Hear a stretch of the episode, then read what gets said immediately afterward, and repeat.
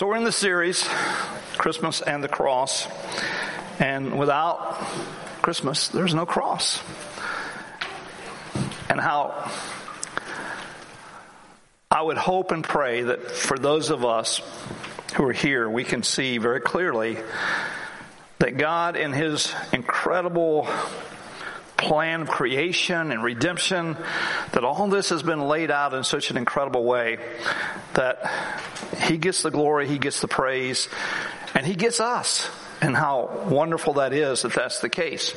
And last week we talked about the fact that He loves us, that that's an important aspect of Christmas, that God so loved the world that He gave His only Son. And one of the tools that we gave you for those who are interested at the end of the service were these prayer guides. There's some here on the uh, pulpit today, on the stage. And these are praying for people who don't know Christ. And what is the greatest gift any, that anyone can possibly give during the Christmas season but sharing the reality through Christ and praying for someone so they can come to the saving knowledge of Jesus Christ. So all that is part of what God is doing. So last week, the love of God and how amazing that is and how beyond our comprehension that is. So this week, as we think of more of the cross because of the, uh, res- excuse me, the birth of Christ, it's the peace and the joy. As I thought about that, and of course it's, it's easy to find scripture. I mean, like, I could have inundated you guys with scripture from now to the rest of the day about what it means to have peace and joy. Let's look at a few of those, and then I want to give us uh, some application that we can take away. And by the way, uh, the youth singing this morning, in case you're wondering if God is letting up, providing for us incredible musicians, that's kind of the answer to what He's doing.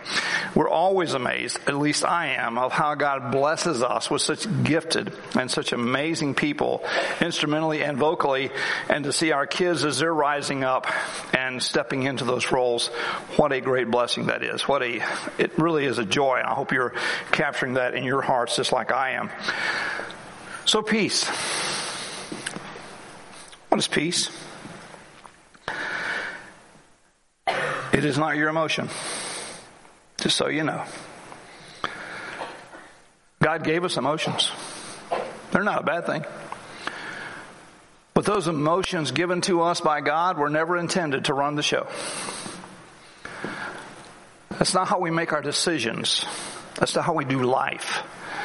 But in our personal relationship with Jesus Christ, because of His birth and because of what He has done in His death and resurrection, we have this peace. Paul coins it like this, that passes all the understanding. Because we have what? The Prince of Peace. Now capture that just for a second. Living in your life and my life is the Prince of Peace. And how do we, how we do in life? In His peace. And just like you're going to see with joy, peace and joy are not based upon circumstances. They really aren't. Now we tend to do that. I'm not saying, again, God gave us emotions, so I'm not saying just shut your emotions down, you have no emotions. That's not what we're talking about. We're talking about the fact that God gave us these incredible emotions, but they're all to be governed by the work that He has provided for us and done for us through His death, burial, resurrection, and then the Holy Spirit working in us every day. For a child will be born to us, a, ch- a son will be given and the government will rest upon his shoulders, and his name shall be called Wonderful Counselor, Mighty God, Eternal Father, Prince of Peace. Next Sunday on Christmas Eve, I plan to share all these names of Christ because every one of them has meaning that makes a difference in our understanding of who he is and what he has done for us. But he's the Prince of Peace. So every morning that you and I get up, those of us who know Christ, we get up in the morning, we say, living in me, in the person of the Holy Spirit is the Prince of Peace. And so I have peace. You say, wait a minute, my, my world is kind of in turmoil. In, in fact, our world is in turmoil for sure. And maybe your personal world might be as well. But yet, in the midst of that, we can go back to Acts, where Paul and Silas were arrested. They were placed, they were beaten, placed in prison. And they're in such a place of peace that they're inside the prison in stocks and they're singing praise to God. I find that a little interesting because we do so much counseling with people that our circumstances typically are not that bad. Please, I'm not minimizing the loss of loved ones. I know we've, we've seen people go through terrible, terrible things. But the truth is, the Prince of Peace lives in my life and your life. This verse in John 14. Jesus getting ready to leave. He's instructing his disciples. He's helping them understand what is going to happen, at least as best as he can, as far as they can understand at this particular juncture. Peace I leave with you. My peace I give to you. Not as the world gives do I give to you. Do not let your heart be troubled, nor let it be fearful. He knows what you're getting ready to walk through. He knows their circumstances. He knows that they're going to lose his physical presence. And all that being said, he said, but all peace I give you is a peace that is different from the world's. It's just, it's just different. It absolutely is mind boggling that in the midst of difficulty, trial, and circumstances beyond our belief, you find persons who are walking this out in such a way. The missionary mom the family is under attack in a foreign country. And the little girl, about nine years old, says, Mom, are we going to die? Are we going to be killed? And the mom says, Well, darling, the truth is, I don't know. But the real truth is, whether we live or die, God has us. Is that not how our peace is? Peace I leave with you. My peace I give to you. He is the Prince of Peace, and He gives us His peace. Therefore, having, having been justified by faith, we have peace with God through our Lord Jesus Christ. See, that's, that's the kicker right there. That's the, the key, as it were, to the whole thing. If we do not have this relationship with God that has been bought for us by the birth, the death, and the resurrection of Jesus Christ, if we do not have that relationship, that's why our world will get turned upside down, inside out, and it'll be such a train wreck. And we'll be all over the board. But because of the work of God, because of what God has done, because of what God continues to do, having been justified by faith, we have peace with God through, through, through, through. Get that? Through our Lord Jesus Christ. We have this incredible, this incredible, this amazing, amazing, amazing peace. And I would love to put some verbiage to it today and tell you, well, this is exactly what it is, but all I can tell you is this. In my own personal life and walk with Him for over 50 years now, I've watched as I have worried about things, fretted about things, and yet the Holy Spirit of God will be at work in me all the time, drawing me closer and closer, helping me, enabling me, empowering me to relinquish those things that have taken my peace, whatever they may be. And at the end of the service today, I'm going to get a little more specific about that to help, hopefully, with each of us as we walk through this Christmas season. But this peace that, with all going on around us, and we have this incredible, incredible calm that is indescribable, humanly speaking. And that's a gift. It's a gift from God. And then his joy. What is this joy? One author says it's that supernatural underlying current in your life, again, that is not based upon circumstances or situations. God has called us, created us first of all, spirit, soul, and body and called us to live. Yes, we're still in this world, but we're, because of Him, of another world. And that's why we can have peace and joy in the most turbulent times.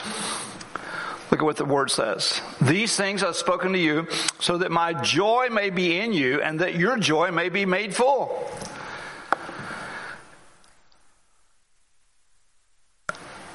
Who's talking? Jesus. Who's he talking to? Us. What is he saying? I have joy. I give you my joy. Let it be full. And please understand that when Jesus was teaching, when he was on the earth in human form and teaching, he was under opposition and pressure and stresses all the time. It wasn't like, oh, it's just such a great, great time. Everybody loves me. You know, I'm Jesus, remember? Oh, it was quite the very opposite. Yes, there were those who loved him. Yes, there were those who were devoted to following him and obeying his word, but for the most part, it was opposition. It was difficulty. It was trial. His priestly prayer, you gotta love the prayer of Jesus. This is eternal life, that you may know, excuse me, that they may know you, the only true God, and that Jesus Christ whom you have sent. How will they know Him unless they know Him through us? And we're not talking about being here on Sunday morning. I hope you're being nice to each other here this morning. Are you so far? You know, nobody's done anything really uh, brash or ridiculous. But this is at home with our mates, with our children, with our grandchildren, in those family relationships. This is us in the absolute joy of God in our work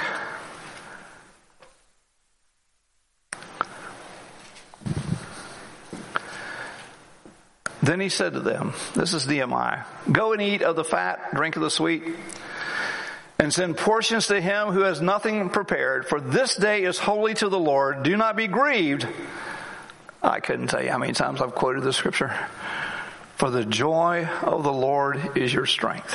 You know why that's true? Because our focus and our attention is on Him, not on the circumstances, not on the situation, not on those people who are giving us such a hard time. It's a hurtful world. It shouldn't be for us as Christians, but it is.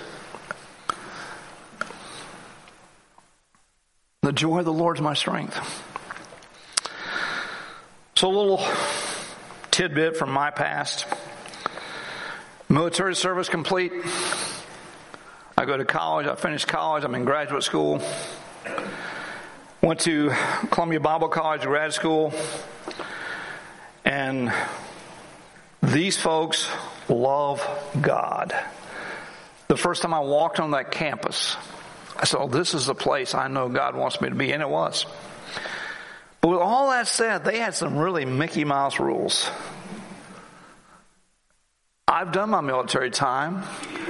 I'm married. I have a family, at least one child at the time. I'm pastoring a church. I'm driving 100 miles one way to get to an 8 o'clock class, leaving at 5 a.m. in the morning, and they got these Mickey Mouse rules. One of them was they gave you a student manual that you're supposed to read. And you have to sign that you read it and turn it in to the Dean of Men. I didn't have time to read their silly little manual. So I lied. I signed it, turned it in. Now, be nice if that was the end of the story, but man, the Holy Spirit just has a way of bringing conviction. Have you learned that in your life yet? If you have not, I pray to God that you do. I turned it in that day. That night, I'm in my little study working. And the Spirit of God brings conviction that I have just lied to the Dean of Men at Columbia Bible College. To the point that I eventually ended up on the floor, and like David, not, the, not for the same reason, in Psalms 51, my bones were aching from the conviction of the Holy Spirit upon my life.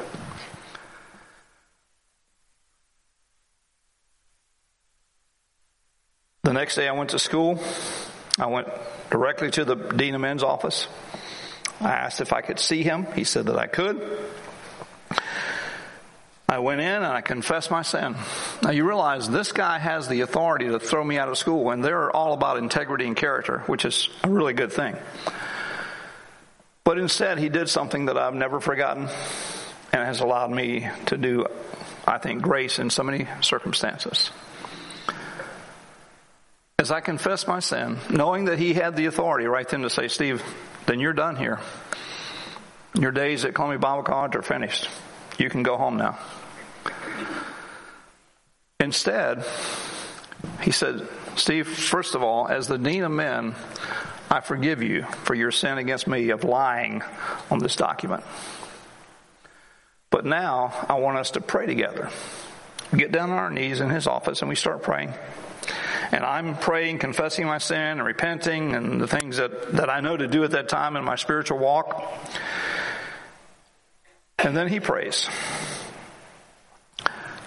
And this is what he prayed for Steve Bishop that day. Lord, Steve has confessed and repented. Please give to him, return to him the joy of your salvation. We got up, we shook hands. Still not the end of the story.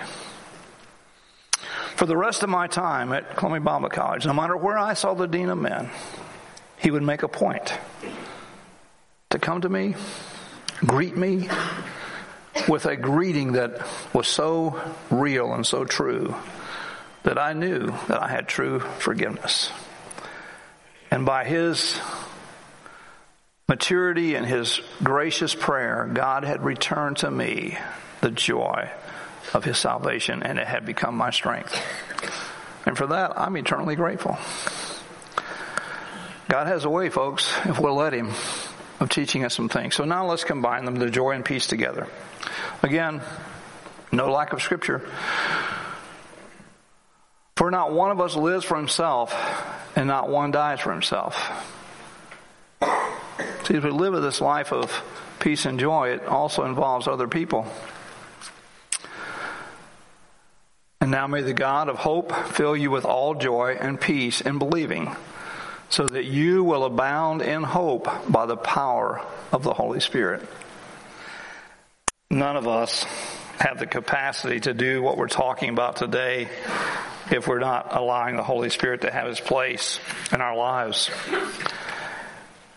And in that place, he fills us and manifests his fruit. And because he does, this fruit of love, joy, peace, patience, kindness, goodness, faithfulness, gentleness, self-control, Against such things, there's no law. So as we're relating to our family, this is what's supposed to be there because the Holy Spirit lives in us. As we're relating to those people who are being unkind and difficult with us, this is what's in us. And this is what's supposed to be expressed. Again, only through the person and power of the Holy Spirit. So we have this peace and joy. I'm going to give you a scripture I didn't put up there. But I hope this will help. You see, this morning as I stand up here, and I know we don't have a huge crowd of people, we have a few of us here today. Some of you that I'm looking at are in prison. How can that be? I'm here, I'm free. Well, you're in prison because you have allowed someone to steal your peace and your joy and your focus and your attention rather than being on God as it ought to be has been on them or the circumstances related to them. So let me read a portion from Romans chapter 12, beginning in verse 14. Please listen carefully and prayerfully. Bless those who persecute you. Bless and curse not. What do you think that means? That means that we live in a hurtful world. People have or will hurt us. And we should have determined in advance how we will respond to what those circumstances or events might be. By what? Knowing that whoever they are and whatever they do, I will bless them. And this says persecute. This means people are really intent to hurt us and to bring damage to our lives. Verse 15 says, Rejoice with those who rejoice and weep with those who weep. Verse 16 says, Be of the same mind toward one another. Do not be haughty in mind. Anybody here haughty? And what says in Proverbs? Pride goes before the fall. But associate with the lowly. Do not be wise in your own estimation. You know what that's saying? Don't think more of yourself than you ought to. We can do that sometimes, you know. Listen to verse 17. Never pay back evil for evil to anyone. Respect what is right in the sight of all men. Verse 18 is my focus verse from this portion of scripture. If possible, so far as it depends on you, be at peace with all men. Well, how is that possible? It's possible because we have, as we've already talked about this morning, His peace and His joy in us, and we have that in the person and the presence of the Holy Spirit. So whatever might happen, whoever it might be, and whatever they might do, typically through words, now those verbalized and those posted on social media,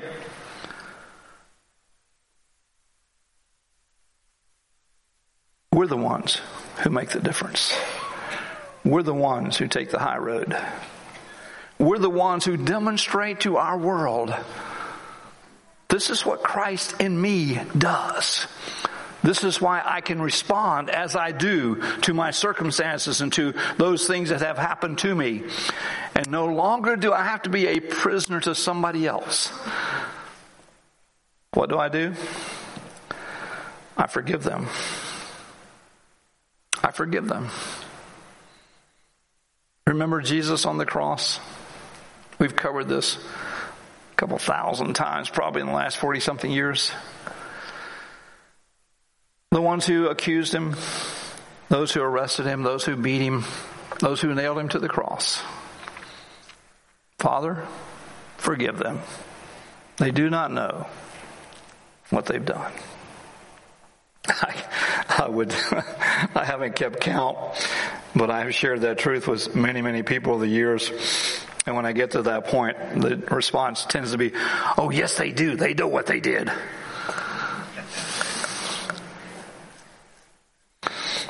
No, they don't. I didn't say they were not, they were oblivious to all that they've said and the things they may have done or not done but they do not understand the depth of what that means when you are offensive to someone else. Because if you're here today and you're the offending party, it's time for you to make amends and to do things right. So just very carefully, very prayerfully. If possible, as far as it depends on you, you know, don't your husband, your wife, your neighbor, your friend. As far as it depends on you, be at peace with all men. Verse 19, never take your own revenge, beloved, but leave room for the wrath of God, for it's written, vengeance is mine, I will repay, says the Lord. You say, well, I'm liking this scripture already. Well, there's a difference when there's a haughty heart and a heart of humility and how we do life. But if your enemy is hungry, feed him. If he is thirsty, give him to drink. For in so doing, you will heap burning coals upon his head. I can't tell you how many people read that and misunderstood what that means. What that means. Oh, I like it. I can get some hot coals and put on his head light him up. Hallelujah. The problem is that's not what the scripture means. Remember, this scripture in the context says we're to bless them and help them. So in that particular day, in the culture they lived in, one of the big things was the fire in your home because the fire was what provided the food to be cooked and heat to be provided. So when someone's fire went out, that was bad news. So what they would do if their fire went out is put their little fire pot on their head and they would start walking through town and somebody, a good kind person would take a scoop of hot coals and put it in their fire pot so they could go home and have food and have heat. It wasn't like some of us like to think that it is. Oh, I can hurt them now. And it's in the Bible too. Hallelujah.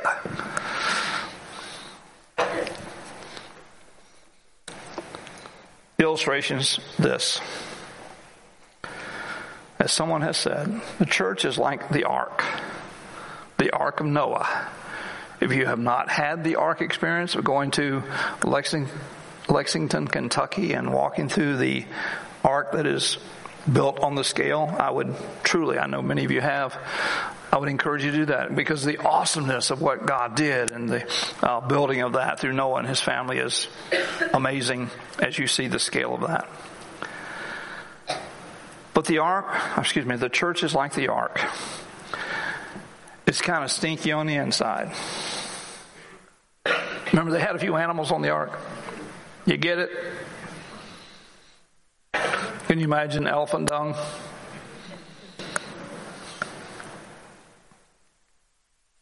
It's kind of stinky on the inside. But you can live with the stink because you know the storm on the outside is way worse. Now, is that an excuse for us to be stinky? No, it's not. But it helps us maybe prayerfully understand the reality that everybody is not always as kind, not always as demonstrating of the fullness of the Spirit as they ought to be. And as a result, we can show kindness and love to them. Now, again, that doesn't give permission to be the stinky person, but it does prayerfully help us to understand I don't have to be somebody's prisoner. I've watched and had the joy of seeing so many people over the years set free as they have forgiven those who have done them wrong. So here we are in the Christmas season, and I would love for all of you to experience the great peace and joy that is ours in Christ. But if you're sitting here and you're harboring ill will towards someone else, that's going to be a little hard to do. Doesn't have to be that way. In fact, God's preference is that it isn't that way. That's hopefully very clear in the scripture. So today, today, as we celebrate the advent of Christ, His coming, the meaning of God's incredible redemptive work, and how that applies to my life personally then let me be one who sets not only myself free, but others as well.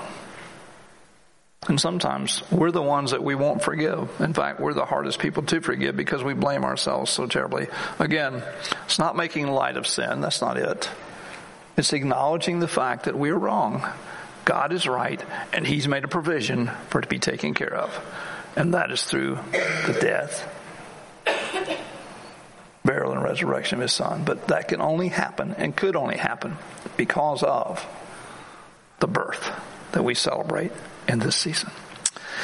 So, you were able to enjoy some of our youth as they shared in music earlier. And now our praise team is going to come. I'm going to ask all of you to stand and I'm going to pray.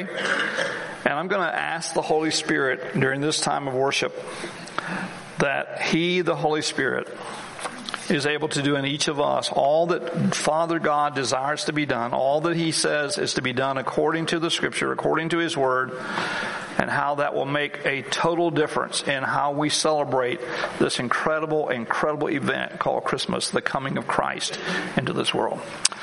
Join me in prayer, please. Father God, Father, Father God, thank you Thank you, thank you, thank you. Your love is amazing and so divine, so full and so meaningful, so transformational in our lives.